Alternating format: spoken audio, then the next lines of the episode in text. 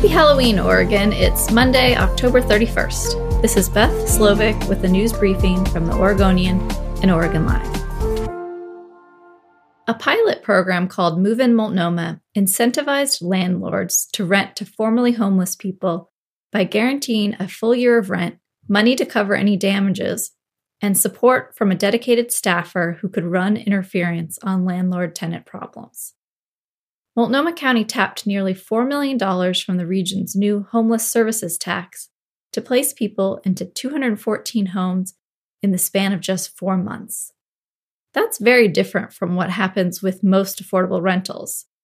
Historically, subsidized housing has heavily relied on federal housing vouchers. Portland Mayor Ted Wheeler in recent days has spotlighted a study he commissioned that found it took five years on average to get into federally subsidized housing managed by Home Forward, Multnomah County's housing authority. Despite the small scale success of the pilot program, its funding to house more people ran out at the end of the summer.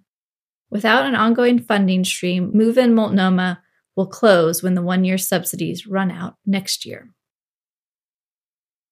Out of state cash is buoying a proposal to change Portland's form of government come Election Day. Those supporters of Measure 26 228 include billionaire Texas couple John and Laura Arnold and the New York City based daughter in law of media mogul Rupert Murdoch. Measure 26 228 would end Portland's unique approach of having individual city council members run the city's many bureaus day to day and it would turn most of that responsibility over to a professional city manager overseen by the mayor. It would also create a 12 member city council, up from four today, with three members elected from each of four large geographic districts, using a form of ranked choice voting that requires only 25% of votes to win and is not used in any major U.S. city. The mayor, elected citywide using a simpler form of ranked choice voting, would be allowed to vote on city council decisions only in the case of a tie and would not have veto power. Two thirds of the $875,000 raised to support Measure 26 228 comes from local sources. Opponents of the measure say it's untested. The Oregon Department of Justice intends to ask the U.S. Supreme Court to review the recent ruling by a lower court that vacated Frank Gable's conviction in the 1989 murder of Oregon Corrections Director Michael Francke. The state will file its petition before a late December deadline, a spokesperson for the state Justice Department said Friday.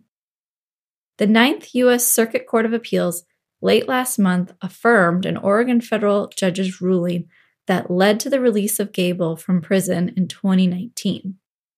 Now 63, Gable has been on federal supervision, living with his wife in Kansas. Police arrested Gable 15 months after Francke's death on January 17, 1989, after another man said he saw Gable stab Francke, allegedly while he broke into the car of the corrections boss. A jury found Gable guilty of aggravated murder, and he was sentenced in 1991. John Crouse, a Salem man who was on parole for a robbery at the time, repeatedly said he killed Francke, telling numerous law enforcement officers, as well as his mother, brother, and girlfriend, that he stabbed Francke when Francke caught Crouse burglarizing his car. The Ninth Circuit found that the exclusion of Crouse's confessions at Gable's trial was wrong and violated Gable's due process rights. Crouse is no longer alive. The Portland Thorns won the club's third National Women's Soccer League championship with a 2 0 win over the Kansas City Current on Saturday at Audi Field in Washington, D.C. The title comes while the Thorns and the league as a whole navigate issues of misconduct and abuse following the October 3rd release of an investigation by U.S. Soccer Federation.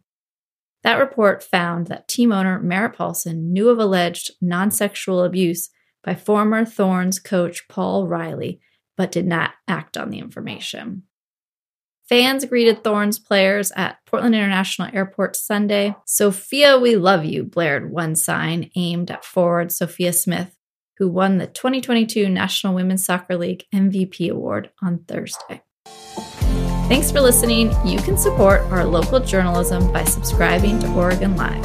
Go to OregonLive.com slash pod support.